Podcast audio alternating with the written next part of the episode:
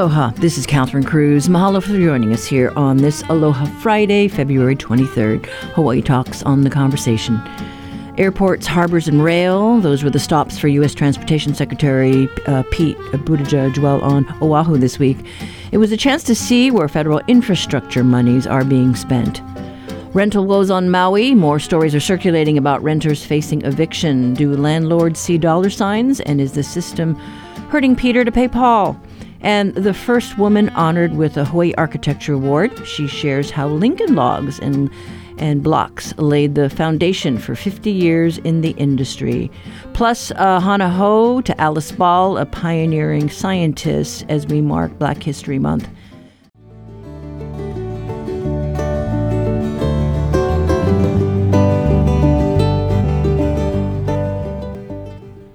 You're tuned to The Conversation here on Hawaii Public Radio. I'm Catherine Cruz.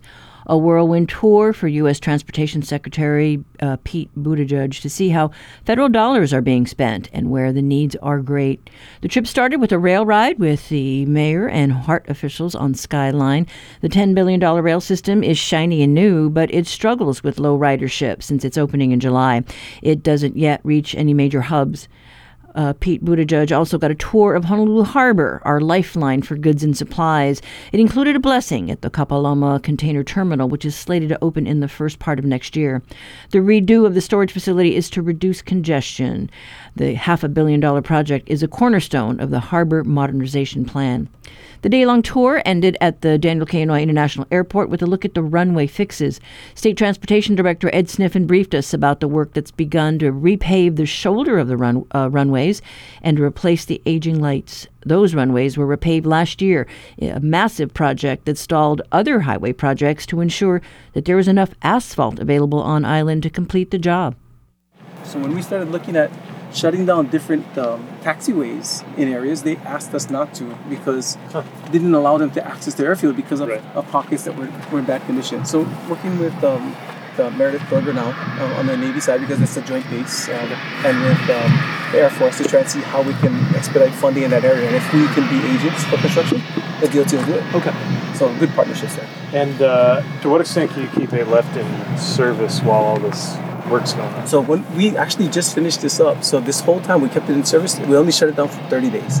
Really? Yeah. For a thirty-day period, we took all the asphalt from the from the state. Mm-hmm. We told everybody else, you're gonna have to hold you're gonna have to hold your projects because all the asphalt went in this area. Wow. So we did three thousand feet of concrete, and the rest of it was um, asphalt, P M A, um, and uh, the industry was, was was great in making sure that we got everything done timely. And this trip for transportation, for the Transportation Secretary, was a chance to see with his own eyes the impact of federal infrastructure funding and to see the need statewide, uh, from the Big Island bridges to the highways in Maui and Kauai. Uh, Buttigieg told H P R he had only visited the islands once on a vacation to Kona, so this was his first chance to see Maui and Oahu. We asked about what he was struck by over his two-day visit. Really just the unique needs and the opportunities here. Uh, you know, people in Hawaii count on so many goods being shipped in through the port, so I was glad we had a chance to see the harbor. Uh, people, especially in Honolulu, are facing a crunch when it comes to housing and affordability. That's one of the reasons I wanted to see the transit line that's being set up, because that can actually help make it easier for people to have more options uh, by changing the way you commute. It can actually help uh, in an indirect way with housing. And of course, uh, aviation is so important to uh, a state uh, located where Hawaii is. So seeing directly the visions for improving this facility and where those federal dollars that we're bringing through the Biden infrastructure plan, seeing where those dollars are going to go, uh, was, was uh, really great too. It's been a really uh, informative visit. And yesterday on Maui, had the opportunity to see the devastation that those wildfires uh, wreaked on the community, but also the resilience of the community and uh, and why it's so important for us to be supporting them as an administration. You know, I think uh, resiliency is something that is so important for an island community, you know, whether it's Maui or here on Oahu. You know, when any of these vital links are disrupted, we're kind of at the mercy, you know, of things getting back together again. Yeah, there are a lot of places where there's a single point of dependency. Uh, one example is the, the port that is so vital. Uh, things that go all across the state uh, first come in through that port in Honolulu. Another example is uh, what we saw in terms of the Honoapiʻilani Highway in Maui, which is really the only uh, connection that, that many in the West have to the rest of the island, which is part of why we're uh, bringing funds to help elevate it so that it's less likely to be overtaken by sea level rise, especially those king tides that are happening more and more often. So many places where there's no alternative. So we're trying to either create alternatives or make sure that what you do have here can be more resilient, whether it's an airport, a road, or a port. And I'm just curious, what were what was the takeaway uh, for you when you went on Skyline today? Uh, well, uh, I saw a very impressive, very modern new system. I also know there's been a lot of frustration and impatience getting that up and running. So uh, I was encouraged to see that now it very much is. I, I, I saw it with my own eyes, rode on it. Of course, much of the value of that system will come from the stations that are going to be added in the future. Uh, so we're pleased to be able to fund that work. And we want to work closely with uh, Hawaii to make sure that uh, those get delivered. Yeah, I know when the next leg of the route is open, that's key because of all the shipyard construction that's going on at Pearl Harbor, and you know those workers have have to have some some way to get to work because they're, they're going to be hiring thousands of people. That's right. You have a lot of jobs, a lot of economic growth, and uh, therefore a lot of need to get around. And you know, good transit benefits everybody. Even if you don't use it, you benefit because the roads that you do use are less congested. But I also hope a modern system like this really becomes a means of choice for people to uh, get around, whether they have a car or not. A lot of thought and a lot of expense has gone into trying to get it right the first time with a very modern system. Uh, and my hope is the more people have the experience of using it, especially when those new routes get added, uh, the more people are going to like it.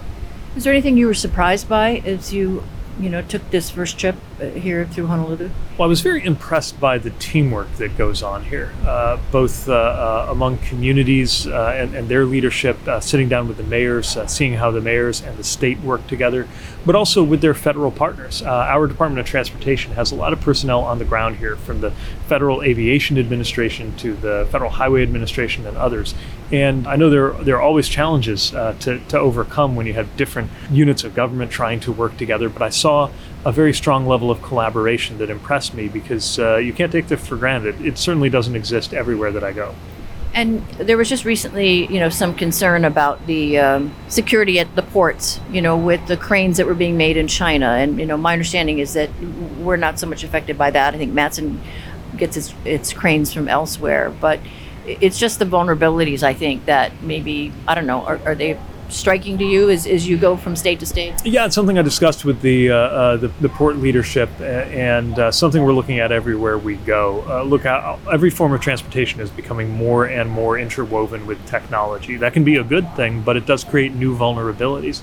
And we as a country need to be sure that our critical infrastructure is secure.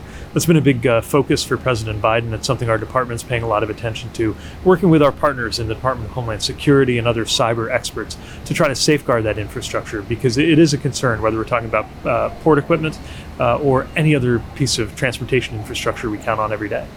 And then is there anything else, just as far as uh, future uh, federal dollars uh, that might come our way?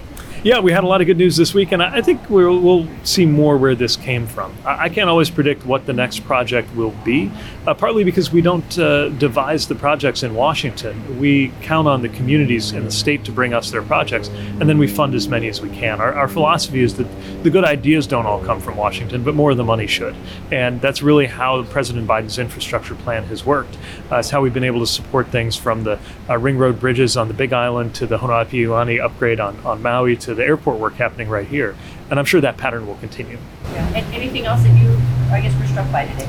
Uh, just that, that it's an extraordinary place with incredibly welcoming people uh, who are also very uh, uh, determined to improve transportation infrastructure and, and face some of the biggest challenges that people here are confronting, uh, including affordability uh, and, uh, and, and quality of life issues that better transportation can help with. Uh, that was a conversation that we had with Transportation Secretary Pete Buttigieg, who returned to the mainland last night. And while this was a rare chance to show off what federal dollars are paying for, it also provided a first-hand look at the vulnerabilities of our island state uh, and our need to modernize our lifelines, our highways, bridges, harbors, and airports.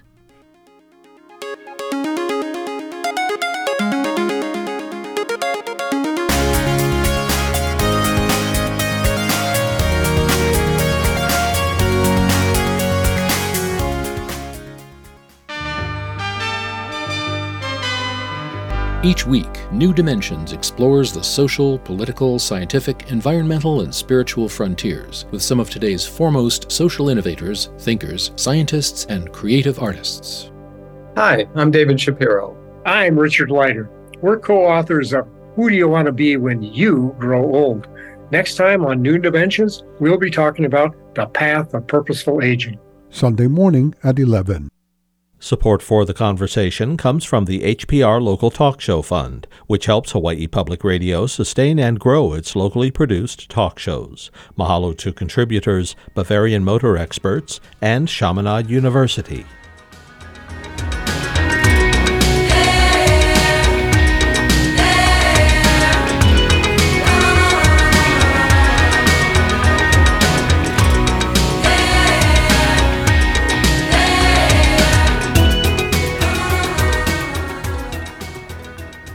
It may be an unintended consequence. Some Maui residents believe they are being evicted to make way for families displaced by the wildfires. The higher rents being paid by government programs have triggered concerns about the ripple effect across the community. H P R reporter Catherine Cruz joins us to talk about this. Good morning, Catherine. Good morning. Yeah, so you were at a news conference that was called by a, a number of Maui residents yesterday. Yeah, so the Maui Tenants and Workers Association uh, is a group that works to support and educate renters on their rights. And as we know, there is currently the governor's ninth emergency proclamation on wildfires, which does include a moratorium on evictions. But some residents are saying they're still facing evictions. Many believe, as you said, it's so that their landlords can rent to fire victims as part of FEMA's direct lease program, which does give them uh, some more money in their pocket. And, um, you know, it's hard to prove that that's why they're being evicted, but there are some loopholes within the moratorium, which uh, many renters believe their landlords are using to um, to get them out at this point. Um, that moratorium is currently in effect until March fifth. Um, the governor's office did tell me that it will likely get extended. The intent is to Um, continue that emergency proclamation as, as long as needed. Uh, but folks are, are still feeling those effects. Lori Rabonis and her family have lived in their Kahului rental for the past five years, and her landlord has been trying to evict her for the past six months. From August, I've been trying to look for a house, and I paid like almost about four or five hundred dollars on application fees, and they're checking my credit, different realtor companies. And finally, one of the realtors called me back and told me to stop um, looking. And so I said, why? I really need a house. And she said that most of their people who own the home, they want the housing will go to a Lahaina family. So I was like, okay. So she asked me, are you from Lahaina? I said, no, I'm just getting evicted. And so she told me, if you see our name that we're renting out houses, the realtor's name, don't go on it because they're not going to rent to anybody unless you're a Lahaina victim. So I tried another realtor. She called me back and said, you know what, don't try to apply because you're wasting your money on us. We're not going to rent. We're not going to rent to you. You need to be a Lahaina victim. Oh, that just is heartbreaking.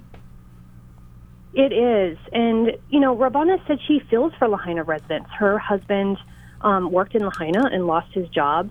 Uh, but she feels like, you know, they're victims now, too, of, of this housing crisis on Maui, which, of course, existed prior to the fires and is now just incredibly exacerbated to the point where they can't find any place to live. She said she tried going to the Maui Mall where they have, you know, resources for, for folks from the uh, fire victims. Her husband was able to get unemployment, but they couldn't get any help with housing. Um, they've checked with churches, neighbors, friends, Craigslist. I mean, she's gone through just the whole list of options over the past six months um, that her landlord has been threatening different avenues of trying to evict them. Um, uh, Rabonis said she did get help from the Maui Tenants and Workers Association to stand up for her rights as a renter. She hasn't been evicted yet, but she does fear it's coming. There's seventeen in my house. I have my grandchildren. I have foster kids. I have all my all my kids. And we face eviction, and we feel that we... I'm afraid March fifth is coming up. I'm praying that Governor Josh Green extend the proclamation. I know my landlord is waiting. She's like, March fifth is going to come. I'm going to give you a twenty-one day notice, and you guys are going to have to be evicted by the end of the month. And I'm like, nope, I know my rights. It's forty-five days. You got to give me forty-five days. And even though if we split apart with my family, my kids wouldn't, you know, if they found them one house, not even them can find a home, even a two-bedroom. It's listed on Craigslist. It's listed on Facebook. But we are not from Lahaina, so nobody wants to rent from us. So I'm born and raised here, you know, and I feel like I have to go to another state. My husband wants to move, but this is all we know. We're from Hawaii. We live paycheck to paycheck. We pay our bills. We pay our rent on time. And, you know, I cannot have us be on the beach. And I'm scared. I'm scared that I'm going to be homeless. And these two foster boys that I have is afraid because they've been there. They done that, you know, and they know the life out there. Yeah, oh, you know, especially when you've got like a multi-generational family, you know, large families that you're dealing with. Tough. Right, and she said, you know, even even trying to split up their family and look for, you know, smaller homes, they, you know, haven't had luck. Alan Lloyd is an organizer of the Maui Tenants and Workers Association, and though there are several agencies working to investigate complaints that are filed against landlords, Um, for eviction violations, he says many tenants fear retaliation from their landlords if they do go ahead and report it. So many are going unreported. Proving landlords are evicting in favor of FEMA money is also really hard to prove because, you know, they use the pretext of one of the loopholes of that moratorium for eviction. And Lloyd explains. So because the eviction moratorium by the governor has loopholes, of which there's four of them, um, we have people getting evicted. So the loopholes are, if I'm selling my house, I can evict my tenant. If I'm renovating my house, I can evict my tenant. If I'm going to move in my immediate family member, I can evict my tenant. If my lease to my tenant runs out, I can evict my tenant. The solution is called just cause eviction. So just cause eviction ordinance means a tenant can only be evicted for certain reasons. So as an example, if they don't pay their rent, they can be evicted. If they destroy where they're living, they can be evicted. Otherwise, uh, a tenant cannot be evicted. So one of our demands are to extend that existing moratorium because if they don't, then there'll be more people evicted. Second one is to fill those loopholes. And then the third one is to pass either on an emergency basis, because there is an emergency, right? There's a wildfire emergency and there's an affordable housing emergency, both declared by the governor and the mayor. So while there's this emergency, the third demand is that there should be a just cause eviction ordinance. Yeah, and, you know, just before we went on the air, the governor did sign, you know, the uh fifth emergency proclamation uh, with affordable housing, and so I guess that bumps it to April, uh, April twentieth. But still, that's, I'm sure, not much consolation for families that are, you know, facing eviction. Yeah, exactly. And, you know, so the, the Tenants Association is requesting that these loopholes be closed to help protect, um, you know, renters uh, more from their landlords who are trying to use those loopholes to, you know, maybe get that FEMA money. FEMA is rejecting properties that illegally force tenants out to gain higher rents from the direct lease program. So they are, uh, you know, trying to take a stand on it. The agency is accepting reports alleging unlawful evictions that will be investigated by state and federal authorities. The Department of the Attorney General is also looking into complaints of possible violations to the emergency proclamation. I was told yesterday they have fifteen complaints so far uh, concerning FEMA uh, funding evictions, and reports can be sent to Hawaii A G at hawaii dot gov. And the Maui Tenants and Workers Association also has a renters hotline that people can call for uh, advice and learning their rights. All right. Well, thank you so much. That's good information for uh, those families to have. Thanks so much, Catherine. Thank you. We've been talking to uh, H B R's uh, reporter Catherine Kluwet-Pachtel about a story uh, w- about renters on Maui facing eviction in light of an already tight market.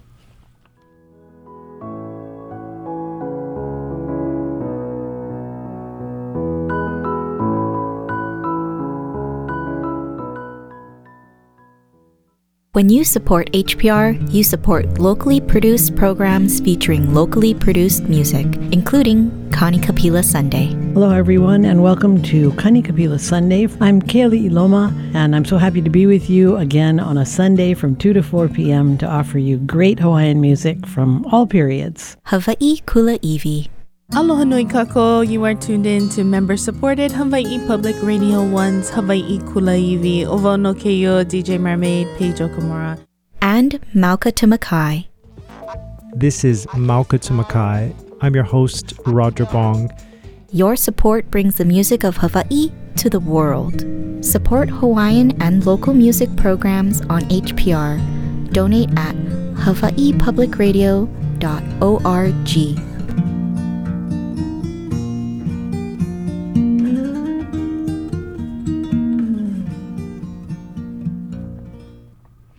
Time now to take a look at our mailbox and hear from our listeners. When H P R reporter Ashley Mizua covered the issue of recreational marijuana at the Hawaii State Legislature last week, we got this from a listener named Andrew. Hello, I believe that the legalization of recreational marijuana is reasonable, if not long overdue, especially compared to other states across the country. The opposition to this effort is likely ignoring the reality that the people who would use newly legalized cannabis are likely already using it. Therefore, legalization would simply make the products and their use safer, more regulated, and with more appropriate public education. Cannabis would be easier to access for those who could benefit from it, and legalization would bring its use above board in line with other states' safe commercial practices. It seems the opposition is more based in fear and misunderstanding than in facts. Another listener commented about our Red Hill defueling stories as the new Navy Closure Task Force Red Hill continues to work on facility cleanup. Hello. One thing I don't recall hearing or reading in any coverage is the significant benefit the Navy and the Department of Defense has received from the insistence of folks like Ernie Lau that the facility be shut down and the tanks drained. Until they actually tried to empty the tanks, the Navy was insistent that Red Hill was of great strategic military importance, only to realize that in the event of a real war, it would take years to get the fuel out of the tanks. Consider that the entirety of the U S active involvement in World War Two spanned just over three and a half years. Thanks to Lau and others, the, D, the Navy and the D O D learned that their fuel distribution capabilities were inadequate. With that knowledge, they are now able to make better, more informed plans for the defense of our country. In addition to a mea culpa to all of Oahu, the Navy and the D O D thus owes a big mahalo to Ernie Lau and everyone else who pushed for them to shut down the Red Hill Fuel Storage Facility, for making them aware of this significant flaw in their defense plans. And that was sent by Nobu Nakamoto. Thanks for that feedback. If you want to share your thoughts or questions, email us at talkback at hawaii public radio dot org or call our talkback line eight oh eight, seven nine two, eight two one seven.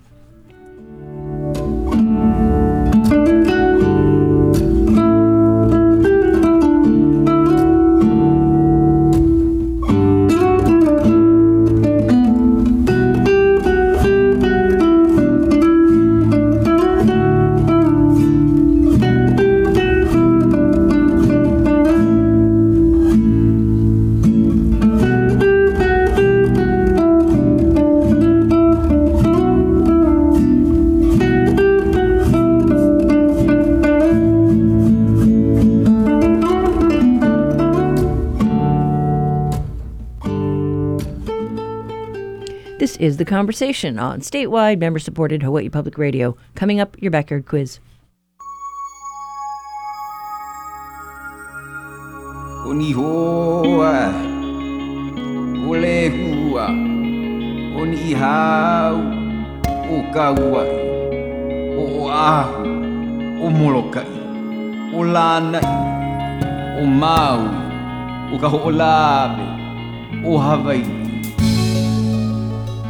Recently, while exploring Google Maps, we came across the city of Hawaiian Gardens. You may not have heard of it before. It's not located in the eight oh eight state. This got us curious, and we started digging to learn more about this municipality. According to historian Tom Jacobs, it was during the nineteen twenties that a savvy farmer started a small concession stand selling drinks and sandwiches to passing travelers. It was simple, a bamboo frame covered with palm fronds. He named his establishment Hawaiian Gardens, and customers enjoyed the added luxury of two palm-thatched outhouses in the back. Uh, Prohibition probably contributed uh, to the steady clientele. Rumor had it that upon request, a simple soda could be hardened up with some local moonshine.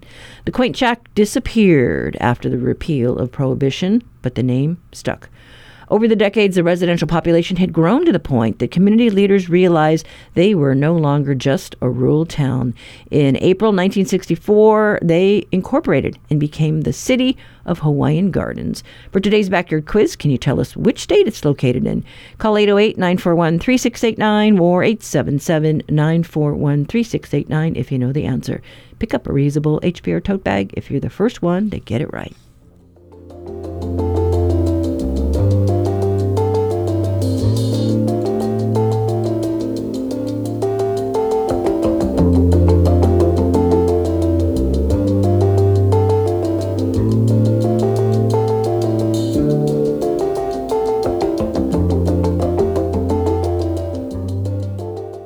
Support for the Backyard Quiz comes from Nareit Hawaii, which supports nonprofits providing parents and children experiencing homelessness with opportunities to secure housing, including Family Promise of Hawaii. Nareit Hawaii dot com. H P R is hiring for a full-time membership manager. Are you experienced in nonprofit fundraising? A public radio superfan? This is the job opportunity for you. Join H B R's growing and passionate team. Apply by March thirty-first. Learn more at hawaiipublicradio.org slash jobs. Support for H P R comes from Pacific American Lumber on Oahu, offering wood flooring from U A Floors. Its Hawaiian collection of engineered wood features mango and monkey pod from Hawaii Island. P A C A M Lumber dot com.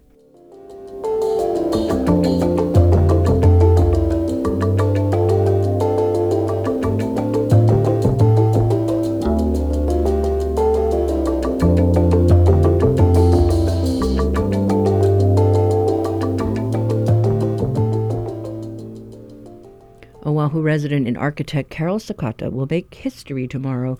She'll be the first woman to receive the American Institute of Architects Hawaii State Council Medal of Honor. It's the organization's highest award and given to those who have significantly advanced the profession and whose leadership provides inspiration to others. Sakata has been an architect for more than fifty years and is the principal of the local firm C D S International Architects. Its credits include the Grand Wailea in Maui and Tamarind Park in downtown Honolulu. The Conversation's Russell Subiona got the chance to talk with Sakata in her studio recently. Is being an architect something that you've always wanted to do, or something that you kind of discovered a little bit later in life? Pretty much, for some reason, I always wanted to do it. My first kind of recognition that this is what I wanted to do was in third grade, plus or minus. And I used to draw actually just elevations of houses, because we would travel, you know, go places by car a lot and always looking out the window, observing things. My grandmother was a, a trained artist and my grandfather was a professional photographer. So my sister and I were always geared to, you know, what's around us, observing, taking note of things. Growing up in Seattle, I... it's a city, so you go down streets wherever and you're going by all kinds of buildings. And for some reason, I guess at that age, houses were a scale that I could identify with. So I kind of make up elevations of houses. What shape is the roof? Where are the windows? How big are they? Things like that. And then later on, got involved in doing things more three-dimensionally. We had Lincoln logs and some plastic blocks that were the forerunner of Legos, mm-hmm. but they came with like little plastic doors and windows so you could build little buildings and, you know, put in doors and windows. And when putting them on a level surface wasn't interesting enough, then I'd tilt up a piece of plywood and try to build one that was going up at the side of a hill. So it just, you know, kind of grew from there. My parents would frequently take us to open houses of new homes because the Seattle Times had a monthly, I think, uh, Sunday magazine section that featured an architect-designed home, and then it was usually open for visits. It wasn't like model houses these days where it had all the furniture and everything. It was basically just the empty house, but you could really see the design, the setting, you know, how it was designed with to fit in the environment and so forth. So I found all those things very interesting and then just kind of kept going from there. My mother, though, was surprised when I was ready to go to college. I was accepted to University of Washington, which was handy because we didn't have a lot of money, but it was very close to where we lived in Seattle. And my dad worked there, so I had free transportation.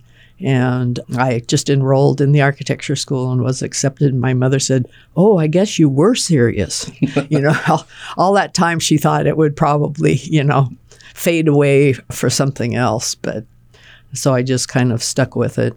I know you went to the University of Hawaii at Manoa after attending University of Washington. What drew you to Hawaii? Um, my husband. He's a local boy. He was born and raised here and went to the mainland for college. And so I met him at University of Washington. We were both in architecture, so we studied together. And kind of what I tell people is I followed him home from school. And that's that's how I got here. Some of the structures your firm has been a part of designing, Pauahi Tower in downtown Honolulu, which includes Tamarind Park, as well as the Grand Wailea Resort on Maui, and the rehabilitation of the Moana Surfrider Hotel in Waikiki. It seems that architecture is more than just putting together four walls and a roof. How much of it is math and adhering to code, and how much of it is art and tapping into your creativity? All of those things are obviously involved, but when you're building buildings and designing buildings for someone else to build, actually, and codes are very important because there's a, you know, very significant life safety aspect to architecture and engineering. You want to make sure that, you know, your buildings aren't going to fall down, because that is a possibility, and sometimes there are those kinds of failures. Mm-hmm. So as an architect, we don't design the structural system, but we need to know enough about it to understand the basics, and also with mechanical and electrical and other disciplines to be able to work with the engineers that specialize in those fields and integrate all that into the building. And then you have whatever the intended use is, the owner's ideas about how they want to operate the building, what functions go on there. There's just a lot of things. And the design, actually, I mean, there are the physical aspects of design.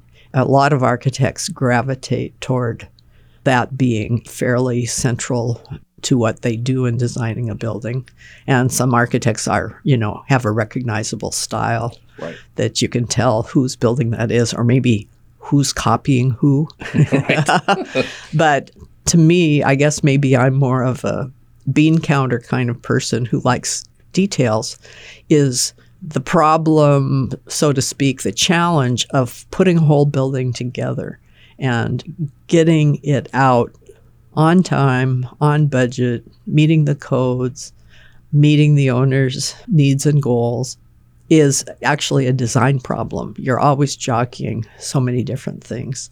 And my particular specialty kind of is in the back office, where we were working with the main designer of the building and creating all of the documentation that's necessary to convey that design in a technical sense to a contractor so that the contractor can build it. There's just a whole lot of things that go on behind the scenes, and that's kind of always been the focus of my career, is the more internal aspects of the practice. Conceptualizing and designing a structure doesn't seem to depend on a person's physical strength or prowess. All you really need is like a brain and some hands, right? A, a brain to think of something, and then the hands to to bring it out. And a voice to and express voice. it. Yeah, right. Uh, yeah. So it seems like it should be something that both men and women can do. You've been an architect for fifty years. How have you seen the industry evolve in that time in terms of making room for women? It's definitely gotten to be more inclusive, but there's still a long way to go in that regard. And there's a lot of things that may potentially turn women off from the profession. What we've seen in recent decades is a lot of women are going to architecture school, but there's a fairly significant drop-off between the number of women attending, which can be as much as fifty percent or more of any given class in any given architecture school, to only about thirty percent or so of the licensed architects in the U S being women.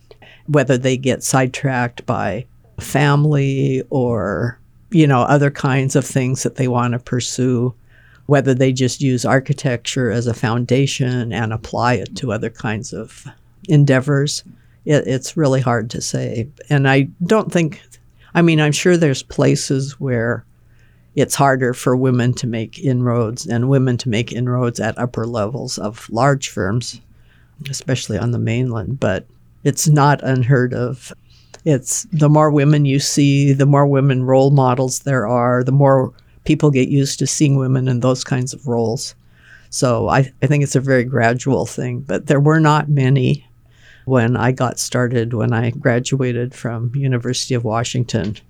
Well, it's a kind of a grueling education, and by the time we graduated, there were only about thirty-three students left in the class. Oh, wow. That started out fairly large, and, and of which three were women, ten percent. When I first joined the American Institute of Architects in nineteen seventy-four, there were only about two hundred fifty women members in the entire country of A I A. The profession is a lot bigger now, yeah, than it was then, but still I think it hovers around in the near thirty percent or in the low thirty percent of total. The A I A Medal of Honor is given to an architect who has significantly advanced the profession of architecture and whose leadership provides an inspiration to fellow practitioners. What does it mean to you to be recognized this way for your contributions to the industry in our state? It's a very humbling experience, and an award that I, I never thought I would see my name attached to. And a lot of that is because most of the people who've received this award in the past are architects who are, relatively speaking, household names, or at least extremely well known in the community, like Vladimir Osipov, Frank Haynes from Architects Hawaii. So it's actually very humbling to be considered to be part of that group. And I think I'm the first one who has had such a technical, almost internal career, though I've done a lot of professional service over the years as well, and the teaching and serving on the state licensing board. So I've kind of, you know, been working in a lot of areas to advance the profession generally. But it's nice, but it's something that I, you know, never thought I would ever receive. Well, congratulations on being the recipient of the Medal of Honor this year. I really enjoyed our conversation, so thank you. No, thank you. I enjoyed it also. And that was local architect Carol Sakata talking with H B R's Russell Subiono. Sakata will receive the Medal of Honor tomorrow night from the A I A Hawaii State Council. She is the eleventh person and the first woman in the council's thirty-five history to receive its highest award.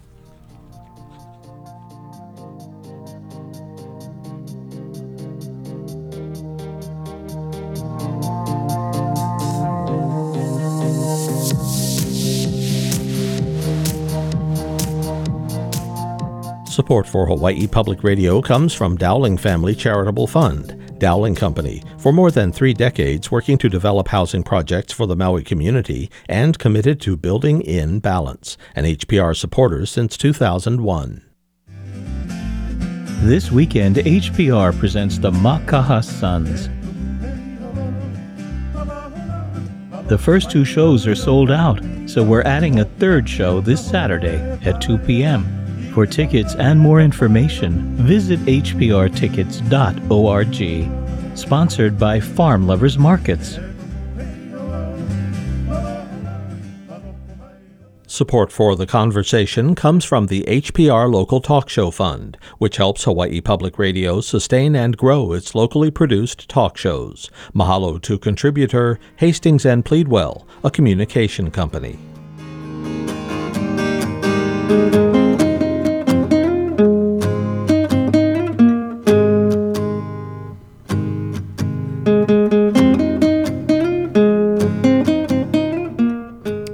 Okay, now it's time for the answer to our backyard quiz. Earlier in the show, we told you about a city on the continent named Hawaiian Gardens. During the nineteen twenties, the area it sits on was a, r- a rural, woody marshland that was sparsely populated, a place where people hunted or watered their horses and cattle. It was in this wild space that an intrepid businessman decided to set up shop. Historians don't remember his name, but they do know he built a small concession stand out of bamboo and palm fronds. He called his establishment Hawaiian Gardens. It was a favorite rest stop for travelers during this time of prohibition, in large part because a simple soda could be hardened up with locally brewed moonshine. Repeat customers and word of mouth soon turned the little stand into a landmark. The business disappeared following the repeal of prohibition, but the name stuck, and the surrounding town was called Hawaiian Gardens. In nineteen sixty-four, it became the seventy-fifth city in California, incorporated into the surrounding Los Angeles, Long Beach metro area. And our winner, Pete from Moanalua, got it right. It was our first-time winner. And that is today's quiz. If you have an idea for one, send it to talkback at hawaii public radio dot org.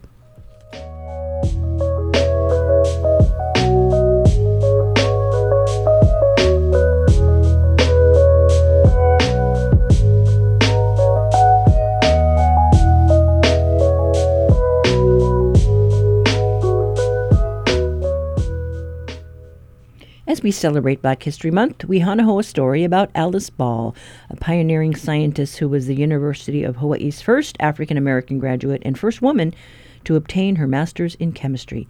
At the age of twenty-three, Ball discovered that using chalmugra tree oil was an effective treatment for leprosy or Hansen's disease. In twenty twenty, her story was the subject of The Ball, the Ball Method, a short narrative film that debuted at the Pan-African Film Festival in Los Angeles. It was featured on Science Friday, and host Ira Flato interviewed film director uh, Dagmawi Abebe about the project. Here's a short excerpt. Alice Ball was uh, an African-American woman born in eighteen ninety-two. She went to the University of Hawaii, which used to be called the College of Hawaii back then. How did she get focused on helping people with leprosy? Um, well, it started with her thesis, her master's thesis, and uh, Doctor Harry Holman, who was an assistant surgeon in Kalihi Hospital, where they used to take care of patients with leprosy. He read her thesis, and he saw that the method that she was using on the kava plant on her thesis was could be helping could help them get uh, the injectable solution that he was looking for for the leprosy patients. So you chronicle in the book how she sort of stumbled on the answer to making the injectable solution. How how close is that to the truth? I mean, I know you have literary license and writing a plot for a movie, but were you, yeah. were you able to find out what really happened? Yes, I, I think uh, one of the important process of for her to find it was letting the... Uh, the chalmugra acid uh, staying cold for overnight. And so that was one of the things that I could show visually in the film without getting too deep into the chemistry. Um, so that's basically what I had. I was trying to connect. And in fact, we have, uh, to give a little pe- people a t- little taste of the film, we have a, that pivotal scene in which he has a flash of insight. Doctor Holman! We have to freeze it. Sorry? That's how we get the esters to crystallize. We've been doing it wrong the whole time. Heating it doesn't make it faster. It only degrades the acid before it has time to combine with the ethanol. If, if we can stop the ferry today, they might have a chance. I'll arrange a test for tomorrow morning, okay? Wow, and of course, that worked, right? Yes. Yes. Um, yeah, because I believe that leaving it in the cold was preventing the acid from degrading, so that it had enough time to uh, for the acids to crystallize and be filtered. Um, and that's that's basically how she was able to find the treatments. That was director Dagmawi Abebe. Uh, thanks to Science Friday producer Charles Bergquist and host Ira Flato. You can watch Abebe's uh, short narrative on Amazon Prime. Alice Ball's research fascinated retired University of Hawaii librarian Paul Wermager. Uh, much of what we know about her is due to his extensive work on her biography, which includes her work with Molokai's Kalapapa patients. She was probably the leading figure in making life for leprosy victims. As a matter of fact, she probably was the first person in the world to give leprosy patients true hope that they could be cured. And there were, like I said, the early cases could be cured. Advanced cases, no. That had to wait for the sulfa drugs. And why is it so important for you as a librarian and a and a, a lover of history and stories that she gets a recognition for uh, her contributions here? Well, I think it's more than that. It's just a human nature reaction. When you see an injustice, you want to try to change that.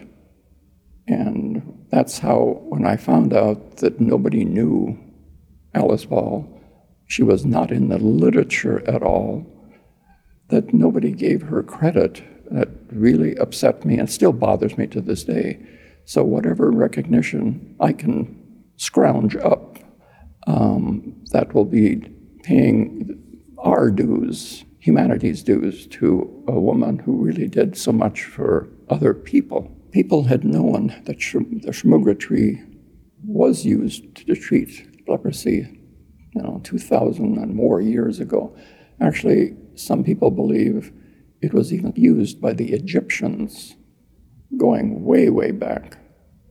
And again, that kind of points to the usefulness of folk medicine. There is some, there's some basis for it, because if people try something and it works, it works. It has medicinal value. Yes. And of course, they didn't understand why, you know, the chemical compound, but just that it helped their skin, might probably help people with early leprosy. And so it was the fact that I don't think she started out, her mission wasn't to find a cure for leprosy. It was that a physician presented her with a problem they were having, in that he felt, and I think Holloman knew, that there was a value in shemugra, but their mode of it, using it was wrong. It was painful, upsetting, and so he thought if they could get a injectable form of shemugra oil. It isn't actually the oil itself, it's the components they sub, uh, remove from shemugra oil. There's two as- acids, and they are the ones that have that antibacterial uh, effect. So she was trying to fix a chemical problem. She saw it from a chemical, from a chemist's point of view.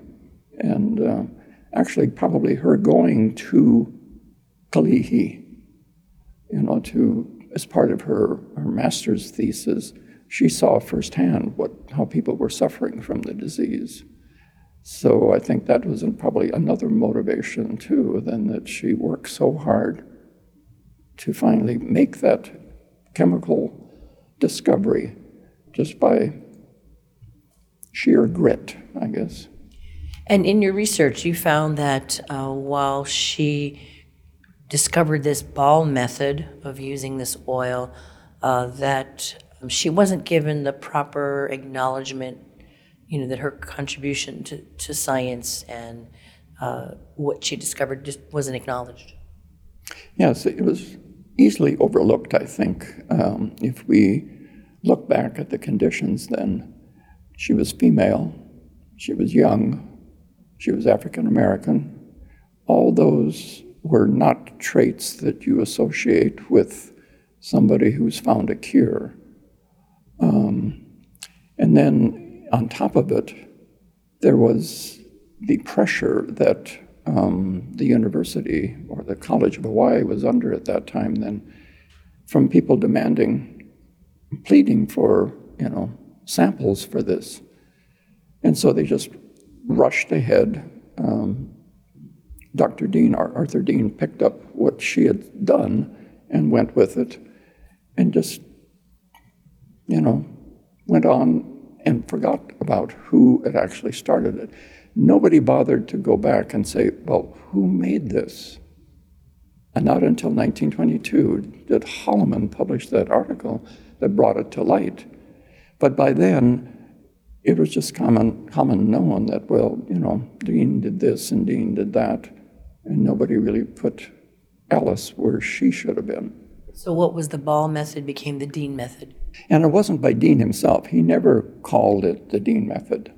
So we have to be fair to Dean. It wasn't that he robbed her. It was when he published it, as you know, when you publish something, then people want to refer to it in their work. They don't go through the long process of this is how, you know, so-and-so mix this and this together. So they nicknamed it the Dean method. And everybody who read the, you know, the science, the chemistry journals would know, of course, well, that means Arthur Dean did it. So it wasn't that it was a malicious thing. It was just how things happen. If you do something, somebody will write about you, but then they name it after you. But unfairly, nobody gave uh, Alice Ball credit for what she discovered. Because nobody knew about her, you know. She did it and then disappeared.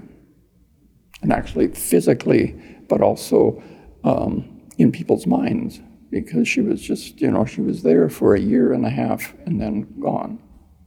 And you have created an exhibit up on the fifth floor in her honor just to make sure that her story gets told. Yes, and I also fund, funded an Alice Ball scholarship at U H, and now it's it's in its third year, and students are benefiting by it because I wanted to try to encourage more women and people of color to go into the sciences. That was uh, on a whole of a conversation we had with retired U H librarian uh, Paul Wermeiger, who is writing a book on Alice Ball. He helped establish the Alice Augusta Ball Endowed Scholarship for underrepresented minority students who want to enter the science field. In two thousand, February tw- uh, twenty-ninth was set aside as a day to remember Ball in Hawaii. But it didn't feel right to just remember her on leap year. So two years ago, Governor Ige signed a proclamation moving Alice Ball Day to February twenty-eighth.